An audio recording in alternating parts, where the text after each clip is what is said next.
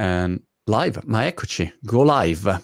E, um, sono un po' rintronato, Cristiano, perché ieri ho visto la partita dell'Inghilterra, qua ovviamente con i miei amici inglesi, che erano tutti, capito, straordinariamente contenti. Però mi ha fatto morire vedere. Io non seguo il calcio, peraltro, so veramente pochissimo di calcio, sono ignorantissimo e quindi non, non conoscevo nessun giocatore così. Però vedere gli inglesi come affrontano la partita no, rispetto a noi italiani mi fa sempre riflettere, anche se eh, sono qui in Inghilterra da tanti anni, però hanno questo atteggiamento diverso, non so, non so definirlo. In cosa? Non è inesprimibile, è difficile capire eh, qual è la differenza. So. Perché anche noi siamo notoriamente focosi. Sì, anche loro sono ovviamente no, tifosi classici, però hanno sempre quel, quel, limite fino a un certo punto. Poi quando iniziano a bere invece basta, non c'è più nessun ah, limite. Però... però... insomma erano tutti molto contenti e appena l'Inghilterra è, um, ha vinto, a quel punto mi hanno guardato tutti come dire adesso siamo nemici, no? Cioè il tifoso, questa logica del tifoso mi fa morire, dove tutti ti impersonifichi, sublimi no? in, questa, in questa entità, la tua identità, e poi a quel punto ci credi davvero, no? È una roba strana. Sì, sì, da questo punto di vista è molto curioso antropologicamente parlando la faccenda, però eh, questi eventi qua io li guardo, quindi domenica guarderò la partita e fra l'altro domenica era prevista era previsto un mio evento ah. in, uh, in, Salento, nel Lecce, e credo che verrà spostato a mercoledì per inevitabili, no, a, a martedì per inevitabili e ovvi motivi. Perché... Per sovrapposizione, ecco. Ieri, ieri ironizzavo con il, mio, con il mio tecnico, con, con il mio aiutante quando sono in giro, eravamo di rientro da Roma e lui, è, lui, è, colui che crea il suono, il sound del mio concerto quando faccio il mio concerto. In questo momento sto suonando da solo, in realtà con una chitarrista bravissima chitarrista. che si chiama ah. Roberta Finocchiaro. Ehm, però sto portando in giro il mio disco solista. Siccome la situazione è contingentata, anziché la band, cosa che spero prima o poi si possa fare, per ora sto portandolo in questa formazione ridotta, però molto intensa, molto bella. Ma è così intensa che il, il concerto ha una sua inti- intimità quasi per il termine, quasi sacrale, nel senso è tutta una roba fatta di silenzi anche, silenzi intensissimi, molto poetici, molto, uh, molto suadenti. Ecco, mi, mi, chiedevo se l'Italia avesse perso e io avessi dovuto eh, suonare dopo la partita, quindi la, la, sera stessa, probabilmente sarei risultato consolatore a qualche a qualche livello. Se però l'Italia avesse vinto e la gente fosse venuta a vedere me al mio concerto, non ci sarebbe stato modo di festeggiare nella maniera solita, quindi è meglio che sia stato spostato. Anche Ma perché io prevedo che vinceremo, quindi. Beh, vinceremo. Io non, non, so niente e, e non riesco veramente a valutare. Peraltro, mentre c'era la partita di calcio de, dell'Italia, eh, e sono andati ai supplementari, ho mandato un messaggio a un amico che è Andrea Ranocchia, calciatore dell'Inter, dicendo ma eh, Frog, ma, ma, quanto durano i supplementari? Perché non sapevo neanche quello, capito? Quindi sono a un livello proprio di eh, base. Però mi piace, che non sia... vedere... L'importante è che tu non sia troppo manifestamente snob, semplicemente... No, no, no, io eh, peraltro mi appassiono tantissimo poi quando c'è il match per dire gli, gli europei, i mondiali, per me l'evento sportivo è, è bello per definizione. Però una cosa che notavo nei calciatori italiani, non so se è una roba che, che magari ecco, è dovuta alla mia lontananza dal calcio, però mentre i miei ricordi di, non so, nazionale di Paolo Rossi, Gentile, erano sempre molto, come dire, non lo so, lamentosi, ecco, non so, non so la parola giusta, però il calciatore era proprio lamentoso, il calciatore italiano, per definizione, drammatico. Invece questi giocatori qua che ho visto l'altro giorno sono proprio dei professionisti, no? Cioè disciplinati, ecco, non so. Poi ovviamente fanno anche loro i loro, i loro tuffettini finti, questa roba che esiste solo nel calcio, no? Che, che, che ti, sì, beh, ma io non so, a me sembra che comunque il vigore fisico sia evidente, quindi comunque secondo me lì per lì il dolore lo patiscono all'80, ah, nell'80% dei casi, poi, la, poi la, la, la sceneggiata c'è anche, ma infatti è stata proverbiale quella di Immobile, che ti, ti informo oh. che è, il, è, il centravanti della nazionale italiana, colui che è deputato a fare i gol. Okay. Peraltro non li sta facendo, quindi chi è veramente tifoso del calcio è un po' arrabbiato con Immobile. E lui una, nella partita, mh, uh, mi pare l'ultima, uh, insomma c'era un'azione in cui lui è stato atterrato e ha cominciato a... Era, tutta, era la sceneggiata in corso, cioè lui lamentava un male immenso, però poi la palla è finita a un altro calciatore italiano, mi pare Barella, che ha fatto gol e quindi lui immediatamente si è alzato per andare ad abbracciare i, i sodali, i compagni. Questa cosa è stata notata e purtroppo da questo punto di vista, soprattutto mi pare qualche commentatore inglese, un ex calciatore che stava commentando la partita, l'ha definita patetica eh, e, e qui è venuta dentro proprio la, la, la, la, caricatura italiana del lamentoso, come anche un po' dicevi tu, però secondo me i lamenti poi alla fin fine eh, non è una prerogativa solo italiana, tutti i calciatori no, hanno un po' questa non è solo italiano. Ho trovato un po' eccessiva questa cosa. E no, sul infatti, fatto che esce della... Eh. Di... Ah, scusami, vai pure.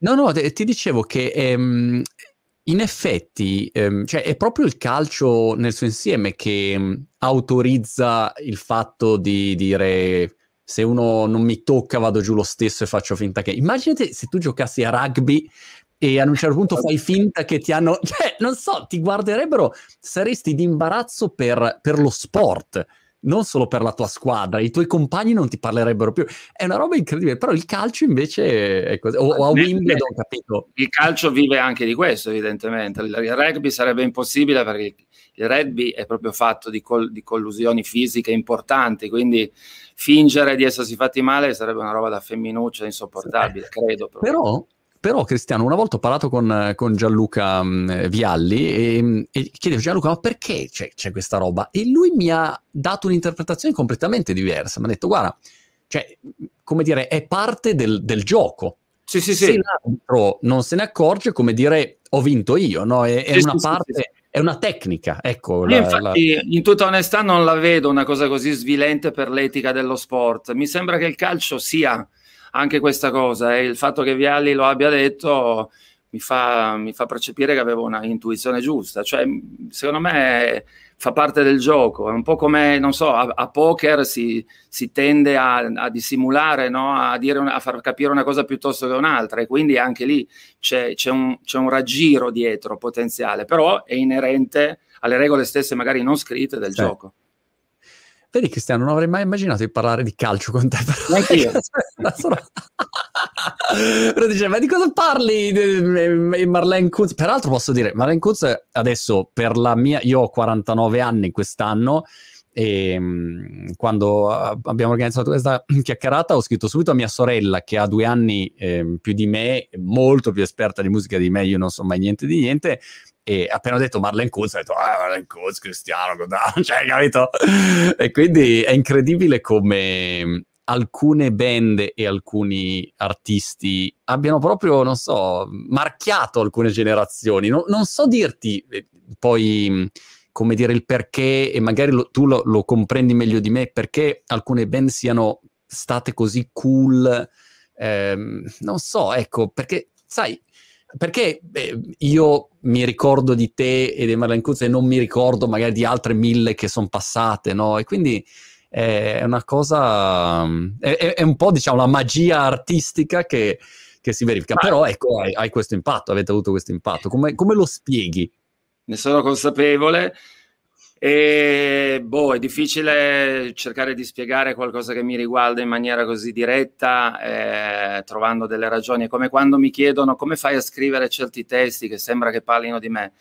E non è esattamente semplice, c'è qualcosa che evidentemente è inerente a quello che può essere un mio talento, che ho saputo sviluppare, e poi provo a raccontare le tecniche mie di scrittura, il mio modo di scrivere, che non è soltanto genio e sregolatezza, ma è anche metodo, eccetera, eccetera. Di sicuro per rispondere alla tua domanda, mi viene, da, mi viene, da, sottolineare che quella fu a tutti gli effetti un'epoca speciale, fatta di una musica che aveva un fortissimo gra- eh, potenziale dal punto di vista intellettuale e emotivo, cioè chi decideva di seguire quest'onda, che fu anche un, una onda lunga proveniente dal fenomeno mondiale del grunge, anche se non segui la musica, la parola grunge credo tu l'abbia sentita Vabbè, nominare nella vita, quindi Nirvana, Soundgarden, eccetera, quel, quel, quel mondo là esplose a un certo punto lo Smash Like Teen Spirit dei, dei Nirvana e di colpo eh, un sacco di gente nel mondo occidentale cominciò ad abituarsi al sound delle chitarre distolte. Noi italiani per definizione che non abbiamo ovviamente come fondamento culturale della nazione il rock come linguaggio, eh, la, la, la, catturammo questa cosa a livello di massa eh, con, come una specie di onda lunga e quindi noi mm. eravamo lì in quel momento. Per me in Nirvana quando esplosero, io che ero già avvezzo a tutte queste musiche, eh, erano quasi sempliciotti, lo dico con tutta, la, metto le mani avanti perché poi in realtà quel disco lì lo considero un capolavoro eh, della storia del rock, però all'epoca quando uscì per me era, era robina, io ero anche abituato a robe molto più impegnative, sia da un punto di vista intellettuale che proprio di disturbo del, del, dell'onda sonora, no? E quindi fortunatamente noi eravamo lì in quel periodo, però al di là della fortuna, cioè il fatto di essere in grado di catturare il momento giusto nel, nel, nella fase storica giusta, poi ce la siamo meritata questa cosa. E questa musica qua viveva di, grande, eh, di un grande impatto da un punto di vista emotivo e lasciava il segno. Quindi eh, chi ha seguito queste cose aveva aveva eh, anche una specie di a, approccio quasi idealistico, cosa mm. che non c'è più nei riguardi di un certo tipo di musica che c'è adesso. Il rock come lo sto cercando di raccontare c'è ancora, ma in questo momento è totalmente in minoranza, non è più nella testa della fascinazione dei ragazzi.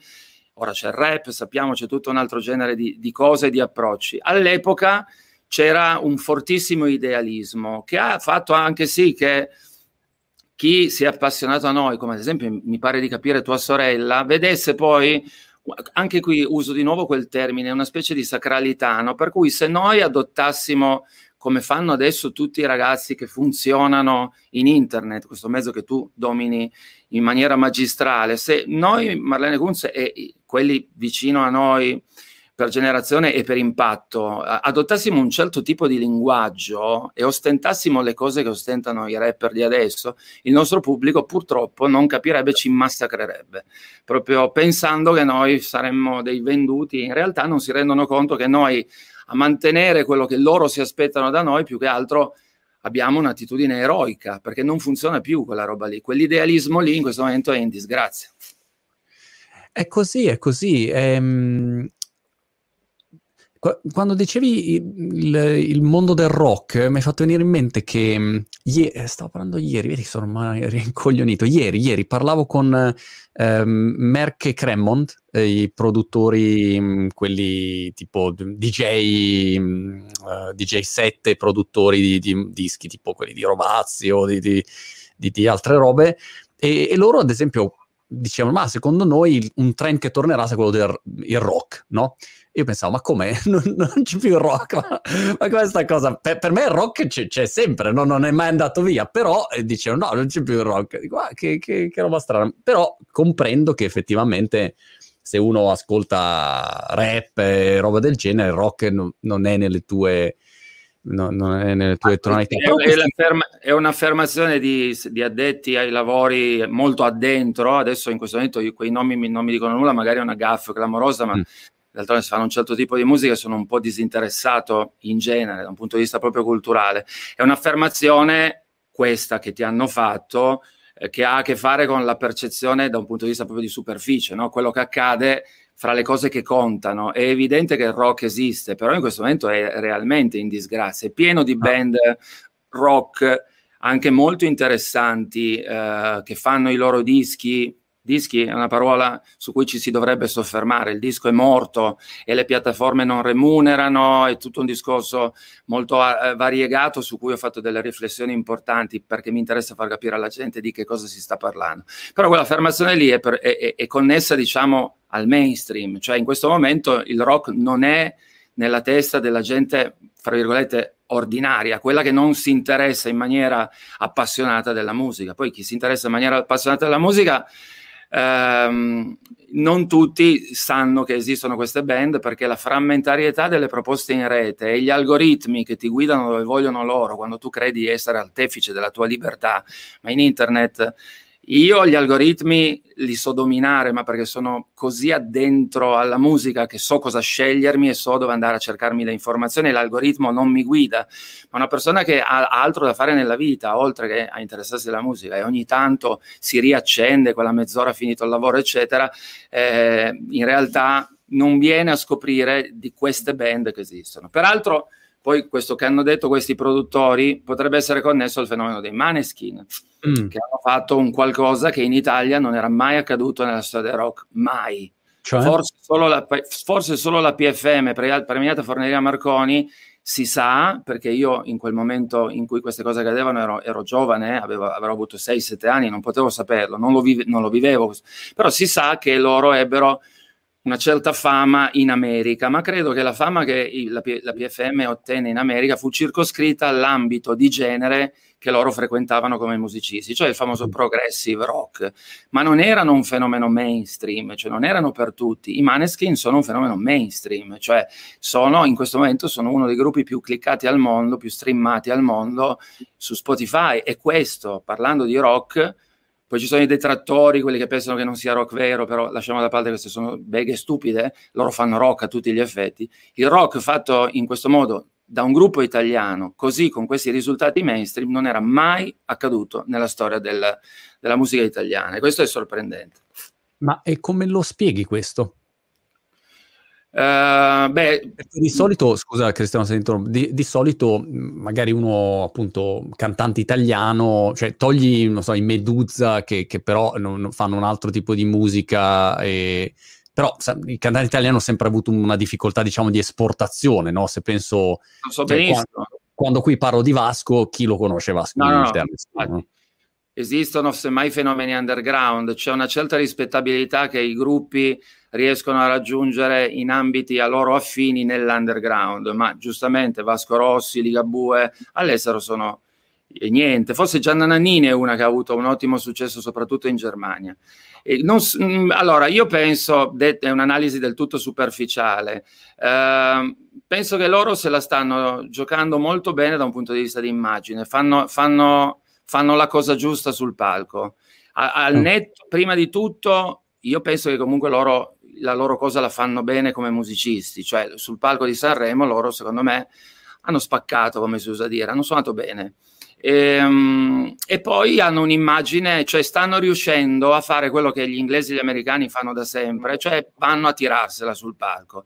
Qui in Italia però questa cosa è un disvalore per i, per i rosiconi, per i detrattori, no? Ah, quello se la tira troppo. Credo sia molto difficile imbattersi in qualche rappresentante della popolazione inglese che abbia questa remora nei riguardi di un gruppo rock, perché è, è consustanziale al rock il fatto di andare sul palco a fare il fenomeno, a tirarsela in qualche modo, no? Si può anche essere si può anche tirarsela facendo i nerd, ma nell'essere nerd c'è tutta un, una consapevolezza dell'essere nerd che fa parte del tirarsela in qualche modo. E i Maneskin stanno facendo questo, sono, sono criticati da alcuni, loro se ne fottono, stanno esibendo anche proprio un look eh, spinto, nel senso di abbastanza... Poi c'è chi dice che queste cose le aveva già fatte Renato Zero, cioè c'è sempre modo di criticare qualcosa, però ripeto, questo fenomeno mondiale nessuno l'aveva mai raggiunto, cantando alcune volte in italiano, poi con certe cose.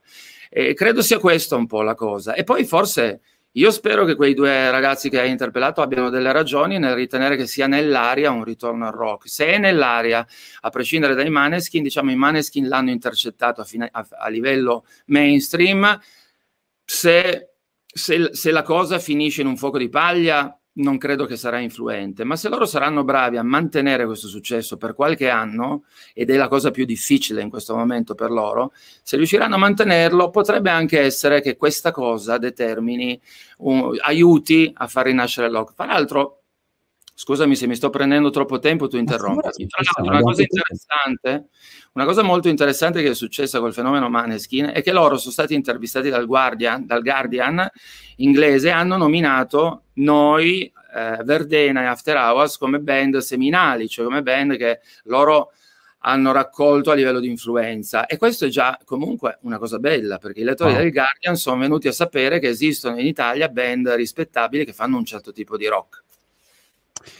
È, è, forte perché in effetti possono far ri, rinascere un interesse magari su nuove generazioni, su band precedenti che magari non conoscevi e quindi è un, è un loop. Um, ma tu sei in, in, contatti con loro, con i Maneskin? Vi, vi siete mai no, sentiti? Solo, no, gli ho, mandato, gli ho mandato, quando ho visto questa cosa del Guardian su, su internet, con i social, questa è la parte bella dei social, ho mandato alla bassista proprio, ho visto il suo profilo per primo, e gli ho mandato i miei complimenti e l'ho ringraziata per aver nominato i Maneskin e lei ha risposto con un particolare stupore e entusiasmo dicendo wow, detto da te, no? Era come se era come se il maestro, scusatemi, ma eh, perché d'altronde loro l'hanno citata in questi termini la cosa, l'hanno messa così, li ringraziasse per aver fatto quest'opera, diciamo, di possibile divulgazione. Quindi siamo rimasti che prima o poi sarà felice, sarà bello potersi scambiare qualche, qualche chiacchiera.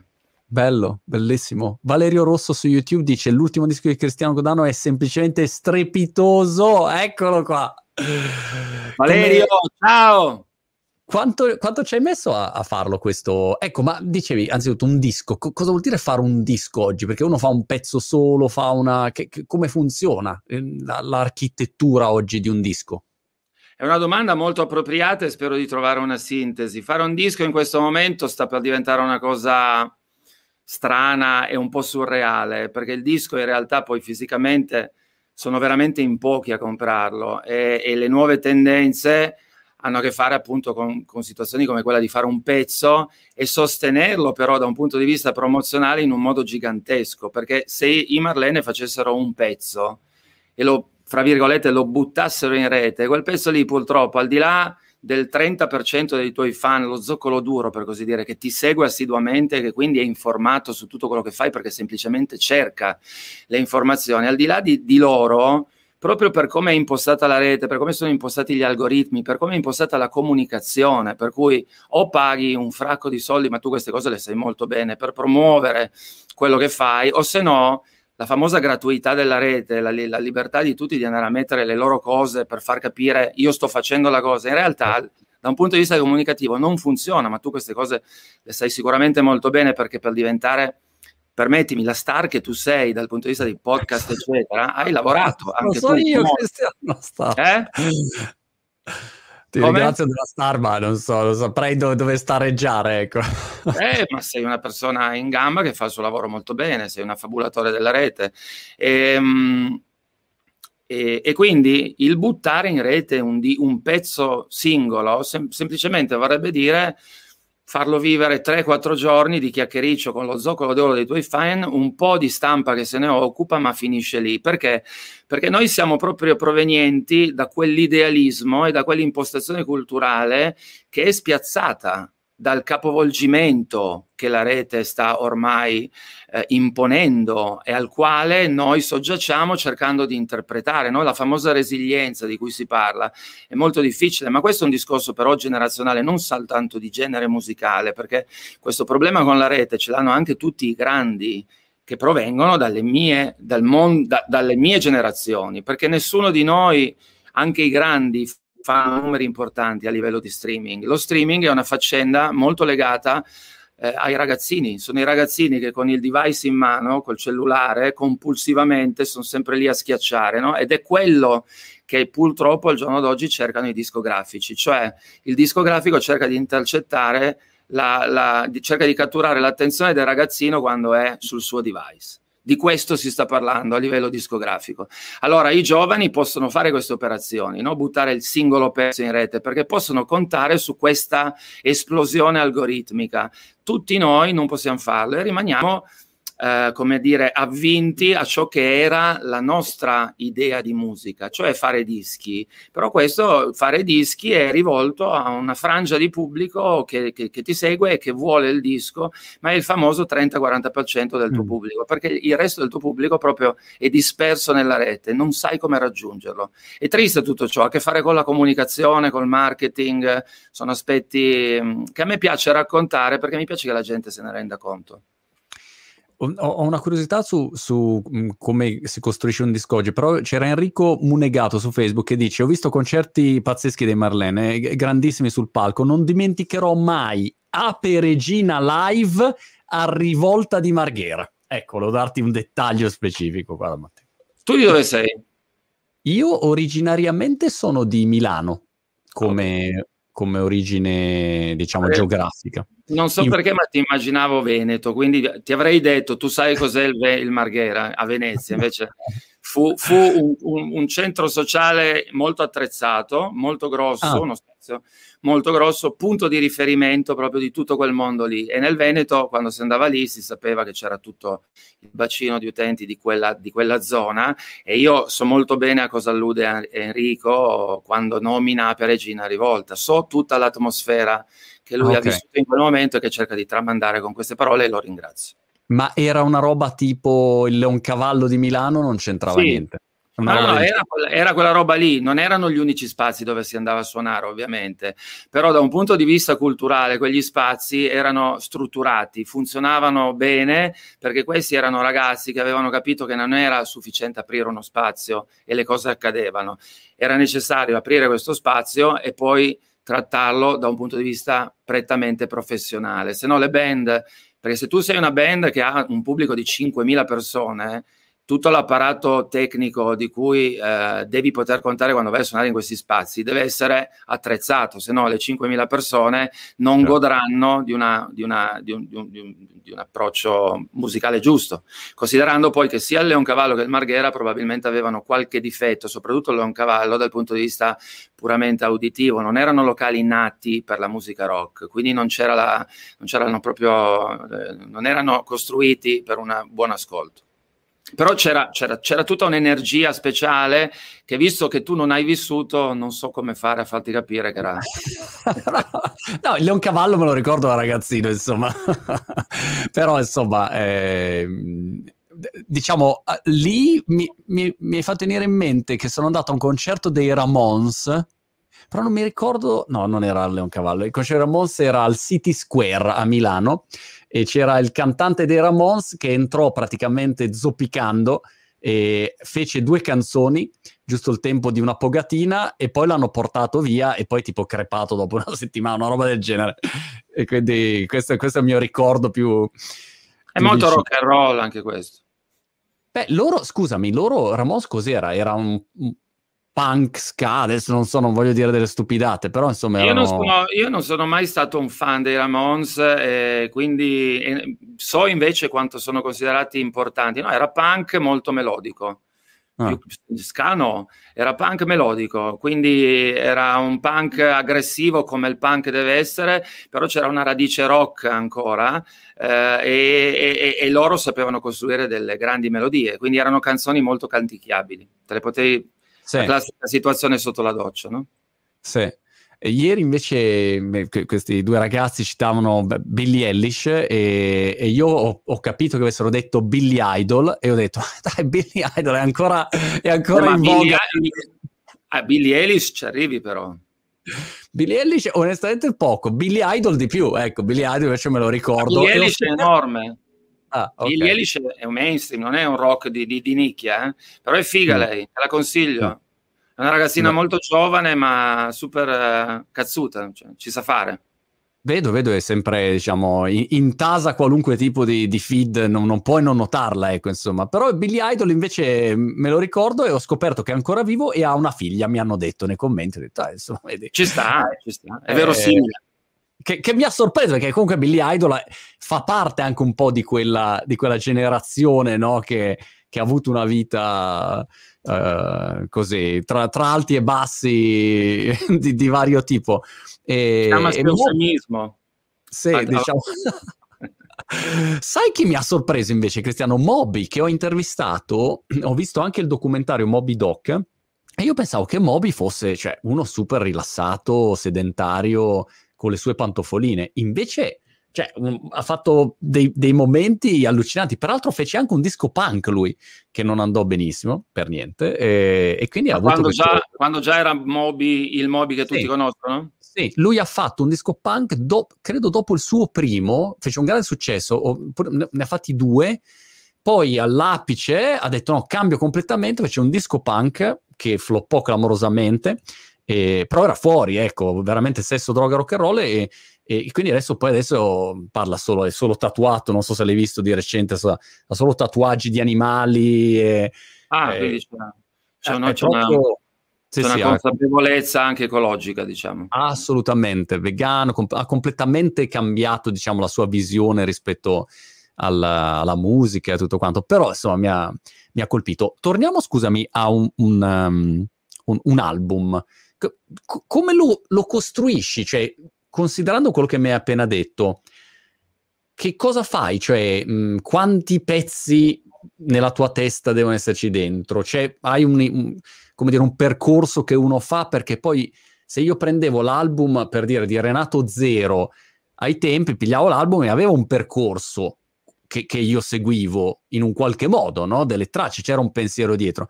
Oggi invece prendo un pezzo singolo no, non c'è nessun percorso, non riesco a capire come li collego. Come fai tu a costruire quindi un album oggi? Ma intanto, evidentemente, eh, se le cose andranno così, fra un po' le nuove generazioni non avranno nessuna idea di che cosa vuol dire un percorso, perché non è, non è detto da nessuna parte che la musica eh, le canzoni debbano seguire concatenate fra loro un discorso. Questo è un fattore culturale legato a come stavano le cose quando io e te eh, bazzicavamo la musica, io in maniera sicuramente, da quel che mi pare di capire, più appassionata, più, più intensa, più mirata di te, però era una questione culturale. Considera che prima che nascessero i 33 giri c'erano i 45 giri, i 45 giri erano canzoni. Poi a un certo punto culturalmente si impianta questa, questa consuetudine e la gente si abitua ad ascoltare le canzoni a volte con dei fili logici, a volte no. Addirittura poi ci sono eh, dei dischi che si, trafor- si, trasformano in cosiddetti concept album, cioè d- dischi che si prendono la briga di raccontare qualcosa circoscrivendolo alla narrazione di tutte le canzoni del disco. No? Ogni canzone sviscera una possibile eh, problematica, un possibile risvolto del concept di cui si è deciso di parlare. E quindi io che provengo da quella cosa lì e so che comunque il, mio disco viene, viene comprato ormai, com, il mio come quello di tutti quelli che provengono generazionalmente dal mio mondo, dal, viene comprato da chi vuole ascoltare le mie cose, io continuo a pensare a una concatenazione, ma è completamente fuori dal tempo tutta questa cosa qua. Lo stiamo facendo perché si continuano a fare i dischi e i mm. dischi proprio fisici li comprano i nostri fan. Allora i nostri fan sono abituati da noi a questo tipo di approccio, allora lo si fa. Però è, è una roba così, non è più esattamente ciò che fa parte del contesto culturale dominante. Diciamo è un modo di intendere le cose destinato a essere nicchia, a meno che poi non si ritrasformino certe cose. Quando si parla di rinascita del disco attraverso la rinascita del vinile, è un discorso che a me fa un po' così arrabbiare perché quando i giornalisti parlano di queste cose sembra quasi che ci sia un ritorno sostanzioso, lo è forse per l'industria discografica, ma per ora per il musicista, quando tu vendi 300-400 copie di vinili, ed è tanto per qualsiasi gruppo, in realtà non è un business, cioè 400 copie nelle tue tasche non fanno quasi nulla, quindi non c'è una rinascita dal punto di vista del business, c'è una rinascita da un punto di vista di fenomeno culturale. Il, il vinile in effetti è un bell'oggetto, se poi di colpo magicamente la gente, ma la gente intesa come, come massa, si riaffezionerà all'idea di volere un oggetto, ben venga, ne saremo tutti felici, però dubito francamente che la musica possa tornare ad avere quel tipo di carisma e di appeal, perché la musica ormai è svilita, la musica è gratis e la gente sa di poterla prendere gratis. Ovvio, si paga un abbonamento di 9 euro, molti se possono craccano anche quello e vanno su Spotify e hanno la musica a disposizione. Però la musica su Spotify, lo dico alla gente che ci sta seguendo, è un po' un, tru- un furto perché no- noi non siamo remunerati. Eh, la remunerazione è, è ridicola. Ma anche perché... Queste cose, di queste cose parlano anche colossi come Jimmy Page, i Radiohead, ehm, Paul McCartney, mi sono imbattuto in lui, cioè non è una roba detta da Cristiano Godano, marginale rocker della provincia italiana. Ma no, è, è, mi sembra abbastanza un dato di fatto, no? il business delle piattaforme sono i propri utili, è come dire YouTube non è che chi crea contenuti su YouTube eh, guadagna, sì, guadagnano lo 0,001%, se fai un triliardo di views eh, guadagni bravo, bravo, il di discorso.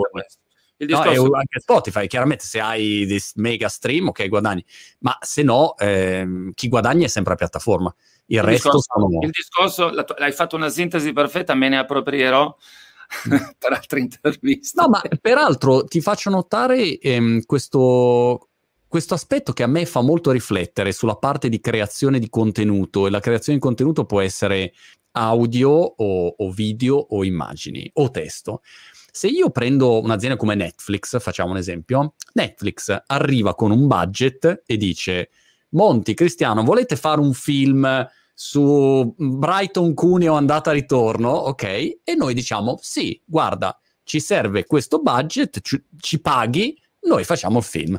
E poi tu vendi ai tuoi abbonati l'abbonamento e c'hai anche il nostro film. Ma nel caso de- se io prendo di YouTube, YouTube dice io metto la piattaforma, tu crei contenuti gratis, ok? Muori sulla piattaforma.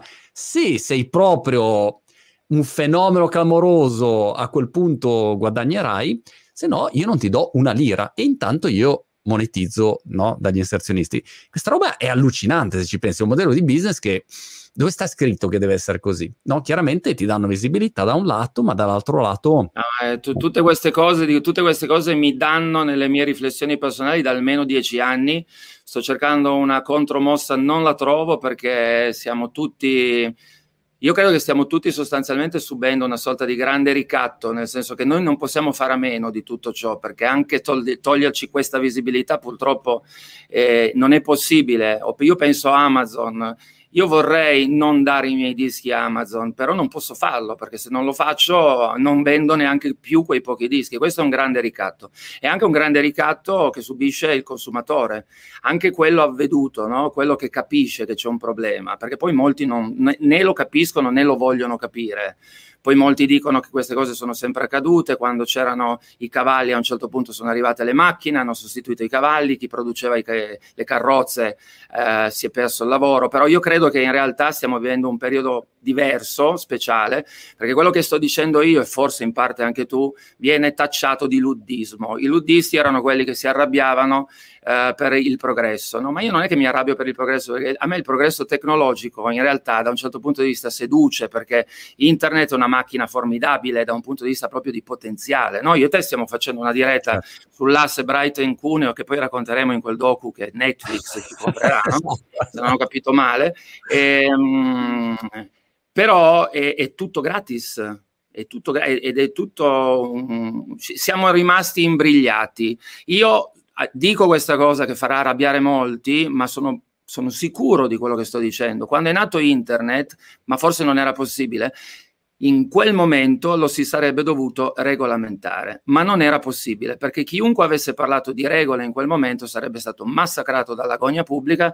Nel caso della musica c'erano i Metallica, che a un certo punto è un caso famoso quello dei Metallica, band di heavy metal storica. Loro con Napster si arrabbiarono e furono fra i primi a dire al mondo: Ma guardate che non è mica una bella storia questa. Furono letteralmente massacrati perché c'era nell'aria un'ebbrezza di natura quasi ideologica, politico-ideologica, si, parlava della democrazia della rete e io invece subodoravo l'inganno, sentivo che non andava bene, sentivo che a me semplicemente sembrava di venire derubato dalla rete. Ora ormai l'hanno capito tutti che questo è successo e quindi a posteriori, questo è un discorso a posteriori che vale il 2 di picche, però io sono sicuro che se si fosse regolamentata la rete quando nacque non saremmo qui a raccontare di questi ricatti.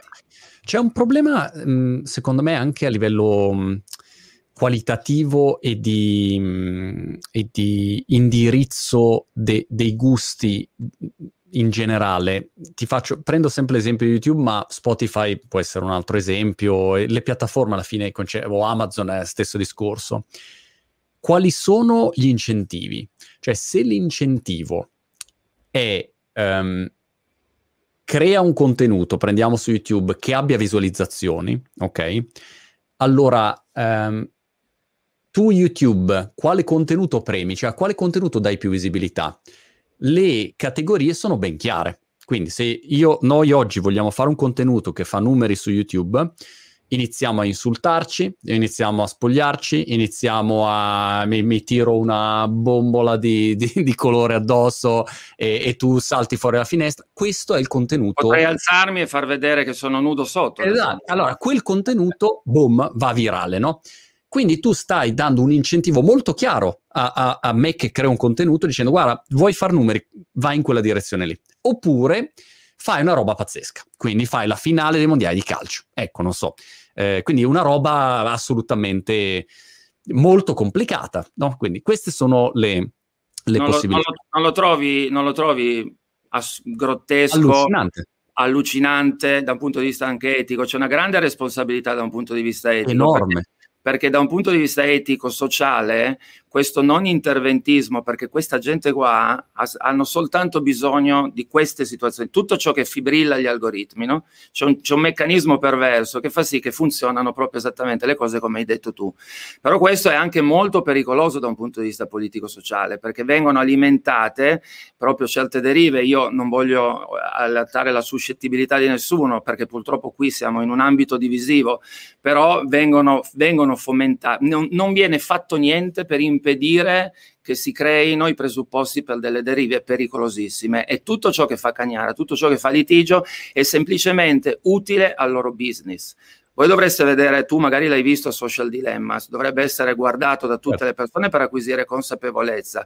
Poi bisognerebbe leggere un libro che si chiama Il capitalismo della sorveglianza, che è un, un libro di un'eminente studiosa, fatto benissimo, che spiega esattamente com'è potuto accadere tutto ciò. Sì, eh, que- peraltro sai, come per la musica, per te magari alcuni trend erano già ovvi, ehm, per me, per dire, quando è uscito Social Dilemma, ho detto aspettate, vi posto questi video di quattro anni fa dove eh, non è che ci fosse qualche dubbio tra gli addetti ai lavori di come funzionano gli algoritmi. Ovviamente noi stiamo vedendo la parte negativa no? che, che, che, c'è oggi sulle piattaforme ah, certo, certo. E, e, c'è anche una parte positiva. Però secondo me gli incentivi sono un aspetto importante perché io faccio sempre questo esempio stupido. Se tu ogni volta che viene fatto un video su YouTube obbligassi la gente, se sei italiano, devi quantomeno citare un libro di Umberto Eco. Adesso dico una cagata così. Allora, tutti eh, si metterebbero lì a citare Umberto Eco per fare i numeri, no? E dipende dagli incentivi. Tu, in base agli incentivi, indirizzi quello che è un tu non, hai, tu non hai delle conoscenze in alto loco che facciano sì che si debba citare Marlene Kunz come nome? Adesso, adesso chiamo, chiamo Marco chiamo Marchetto e glielo chiedo. Tanto questa è una chiacchierata fra me e te, no? non esatto. diciamolo a nessuno, tu fallo intanto. Però se ci pensi è incredibile. E lo stesso la musica, pensa a Spotify, se domattina dice, sai cos'è? Mm, Montemagno, ma mi sta simpatico. Allora il pezzo di Montemagno da Brighton mentre batte con la testa contro l'asta del microfono lo, lo pompiamo di più. E io divento worldwide star in the ci music sarebbero, ci sarebbero tante cose da dire anche proprio su, su queste decisioni dall'alto, in, in questi ambiti proprio. Sì. Certi fenomeni, certi successi vengono proprio voluti, se si vuole, lo possono determinare un certo tipo di successo.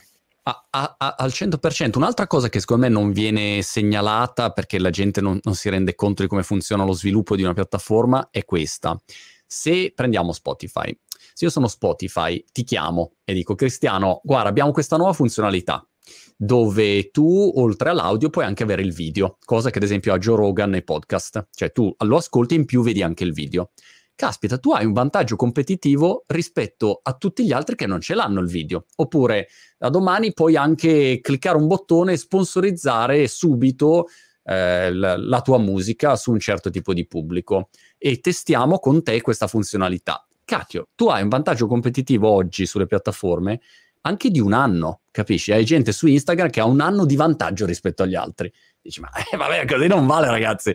Cioè, no, primo non, primo, non vale, primo non vale, secondo è eticamente schifosa questa situazione perché io potrei anche decidere che non me ne frega niente di non essere baciato da quella fortuna e di essere non intercettato da qualcuno che mi fa questa proposta, ma mi si dovrebbe concedere la possibilità che c'era prima di internet di collocarmi da qualche parte in quella situazione mediana del, delle forbici che adesso è questa immagine che si usa no, come paradigma per spiegare cosa sta succedendo nel mondo, dove io mi colloco senza nessuna ambascia, senza nessuna invidia per chi si arricchisce di più, ma a me mi date il mio spazio lì, quello che ho sempre avuto. Il problema è che con l'avvento di queste situazioni che tu stai raccontando sinteticamente molto bene, semplicemente o stai di qua, sul lato della forbice ricca, ma qui ci stanno il 3% dei vari player in qualsiasi ambito ci si collochi, perché hai parlato giustamente prima tu di milionate, ma centinaia di milioni di streaming per avere remunerazioni di qualche tipo. Se no, se non stai di qua, 3%, sei di qua, 97%, nel mezzo non c'è più nulla. E questo è lo schifo. Mm. Quindi non lo so, non so come Sei se d'accordo? ne... Sì, sì, diciamo una situazione eh, ormai chiaramente mh, mm, complessa, ma, ma, prendi tutti i settori, da, prendi la politica, cioè il tutto, problema tutto, è, tutto, è, no, è da, o, o, il business, o prendi, non so, Ronaldo. Domattina Zuckerberg dice, sai cos'è? Chiudiamo l'account di Cristiano Ronaldo. Perché? Perché dobbiamo tenerlo aperto? Magari non ci piace, oppure non, non gli diamo visibilità, fine, perché c'ha 100 milioni di follower, ma chi serve? Cioè lui che guadagna oggi di più tramite quell'attività che da, dai contratti come calciatore, cioè da un giorno all'altro sparisce, Poi, capisci? Questo, questo è assurdo. Questo, questo, mi fa riflettere al volo così, ma mi, mi accodo a questa cosa, anche l'idea... Mm di tutto ciò che noi produciamo in internet. Adesso magari tu hai il controllo dei tuoi, del, dei tuoi prodotti su questi canali qua, però su internet, su, mm, eh, su, Facebook, su Instagram, noi lasciamo cose, foto, eccetera, ma se loro ci chiudessero, come dici tu in maniera paradossale, il nostro profilo, tutto quello che noi abbiamo prodotto svanisce, non è più nostro, è loro. Certo. Quindi noi certo. abbiamo fatto un gioco a loro in cambio di cosa? Di qualche like, che nel 97% dei casi, come stiamo raccontando, non è remunerativo e se loro decidessero, questo è un paradosso, di chiuderci il profilo, fine. Tutto quello che noi abbiamo prodotto è finito, è svanito nel nulla. Dall'altro lato, sai, la strada che uno può percorrere è quella di dire stai fuori da questo mondo, no? Quindi, diciamo, ad oggi il gioco della comunicazione sui social passa da queste piattaforme, no? E quindi eh, sai che paghi un prezzo molto alto. L'alternativa è che dici no, io non ci sono, sto fuori completamente, magari appunto un artista dici io faccio solo, non so, concerti ehm, come live. Li come li pubblicizzo i miei concerti se sto fuori dai social? A quel punto hai il problema eh, che o sei, sei, già, capito, ecco, sei già un grande brand, sei già un grande artista, e allora io vengo e ti seguo e quindi non so, ecco, ricito Vasco, Vasco potrebbe anche dire io non ci sto su Instagram, eh, tanto San Siro lo riempie lo stesso perché i fan arrivano uguali, no? O anche tu hai dei fan che sono storici e vengono uguali, anche se gli mandi un piccione viaggiatore arrivano uguali. Però è chiaro che è veramente ancora per pochi questa strada, certo. è una certo. strada complessa, difficile, insomma. Quindi... No, comunque ti garantisco che nel mio caso io avrei molte difficoltà a far sapere, come, farei, come potrei fare a far sapere alla gente che io sono in tour, se non ho più i social, lo faccio con i giornali, ma i giornali la gente non li legge più e la gente è anche stata certo. indotta a non leggere più i giornali. C'è stata tutta un'azione molto importante per far capire alla gente che la vera informazione si trova in rete ed è una cosa molto pericolosa anche questa. E, ehm, e, e quindi, le radio funzionano come? ancora le radio secondo te? Le radio funzionano ma non sono più le regine, non sono loro a determinare veramente, cioè, adesso in questo momento sono le piattaforme a essere, sono le regine, cioè i, i, grandi, i grandi cercano le piattaforme, non le radio. Chiaro, però insomma eh, ne usciremo Cristiano, in un qualche modo ne usciremo insomma. Vabbè, intanto la consapevolezza e poi non lo so, a me sembra che questi siano discorsi che possono aiutare le persone a, ad, ad, avere una, una, visione diversa delle cose, ad aprire gli occhi e poi veramente documentari come Social Dilemma farebbero bene guardandoli senza pregiudizio proprio, cioè capendo veramente il racconto che c'è. Poi c'è la contronarrazione che a me ha sempre fatto molto sorridere, perché poi si dice, no? ma anche fra, fra l'altro nel mondo delle persone intelligenti, eh, si dice sì, però Social Dilemma, guarda caso, poi viene, viene, trasmesso da Netflix, cioè quindi il mostro che cerca di combattere. Però a me sembra un po', il, io ti sto facendo vedere la luna e tu guardi il dito, cioè come Greta Thunberg, che per me è un, è un eroe dei nostri tempi, e la contronarrazione che ha tutti gli interessi a demolirla, perché ci sono tutti gli interessi a far capire alla gente che il problema climatico non c'è, ma il problema climatico c'è, allora tu dici Greta Thunberg fa delle cose, sì, ma dietro di lei cosa c'è? Ma non importa, però Greta Thunberg ci sta dicendo che c'è un problema no? E la stessa cosa è questo esempio di, che ti ho fatto. Sì, ah, io penso, guarda Cristiano, per, per chiudere questo aspetto, che però secondo me sono appunto spunti di riflessione importanti rispetto a questi temi che se no, sai, vengono dati per scontati, dice oggi è così, eh, ma perché è così? Mm, si può anche magari cambiare, trovare una soluzione diversa, no? Eh, però mh, mm, Beh, bisognerà arrivare, numero uno, si, si, parte secondo me da una comprensione reale di come funzionano queste piattaforme, perché certo. sennò sai, uno parla del nulla. Quindi come funziona oggi la comunicazione, e come funzionano eh, tutti questi, questi, meccanismi, chi guadagna realmente da che cosa e, e, a quel punto poi, come ci sono nella vita di tutti i giorni, hai dei diritti, eh, io se, se, tu, se Google, Facebook, Amazon domattina decidono di bannare i pelati di Brighton e mi cancellano, io sparisco, ma sparisco proprio dalla società, non esisto più, no? Ma come me sparisce, lo so, il Corriere della Sera, se Google dice basta, sparisci, dagli, da, cerco su Google, non esiste più il Corriere, e, e, questi spariscono. Quindi non è possibile, no? Ci deve essere un minimo garantito dove dici, guarda, il posto che dicevi tu, no, uno spazietto dove io non voglio essere Nembo Kid, però è uno spazietto normale di sopravvivenza, no? no C'è una casa. Sì, ma quello è garantito, ce l'abbiamo, nessuno ti toglierà lo spazio, credo, a meno che tu non faccia qualche azione sconsiderata, riprovevole da qualche punto di vista. Non te lo toglierà nessuno, però rimangono le condizioni che abbiamo raccontato prima. Certo. Sono briciole. Certo. E... Ehm, però dall'altro lato, quando esce un contenuto di qualità oggi a me colpisce, ecco. Quindi quando esce qualcosa che dico come un, grande film, un grande pezzo, dico wow, no? In un, questo mondo di just enough, no? di mediocrità, no? spesso che è un contenuto abbastanza di, che, dove ti accontenti, quando vedi una roba di qualità invece, invece colpisce, quindi quello no, può essere certo. una leva certo, su cui lavorare.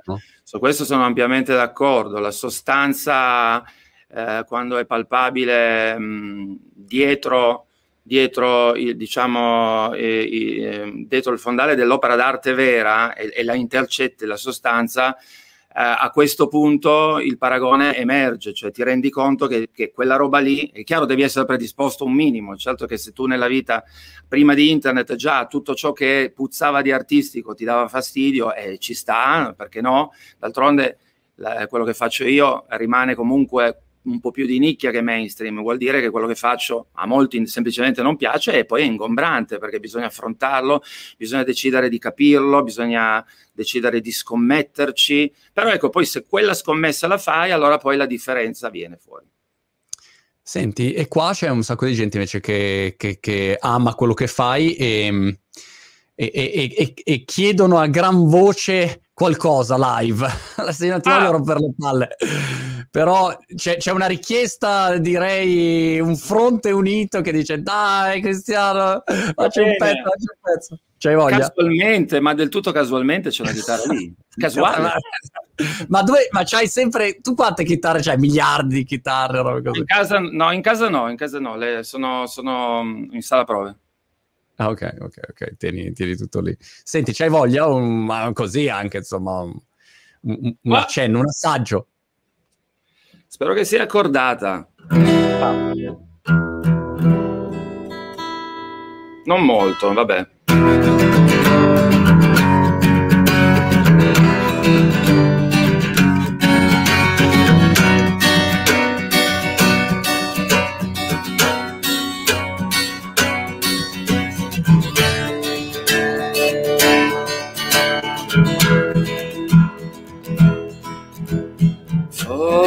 Forse davvero ci piace, sì ci piace di più. Oltre a stare in volo,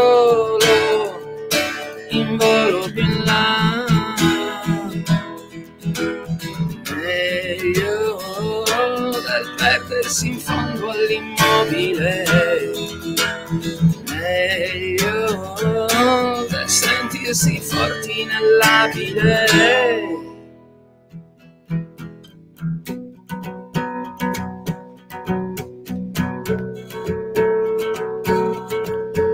Forse sicuro è il bene più radioso che c'è. Lieve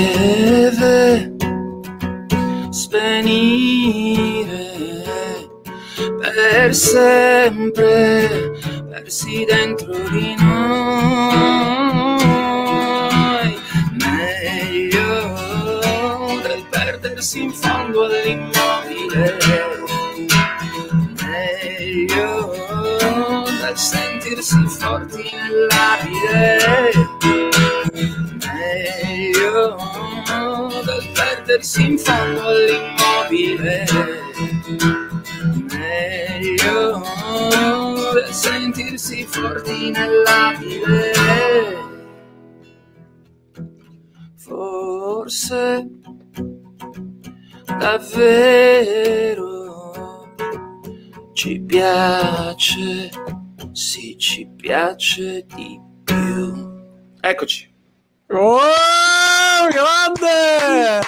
Ma, ma fighissimo, fighissimo, davvero.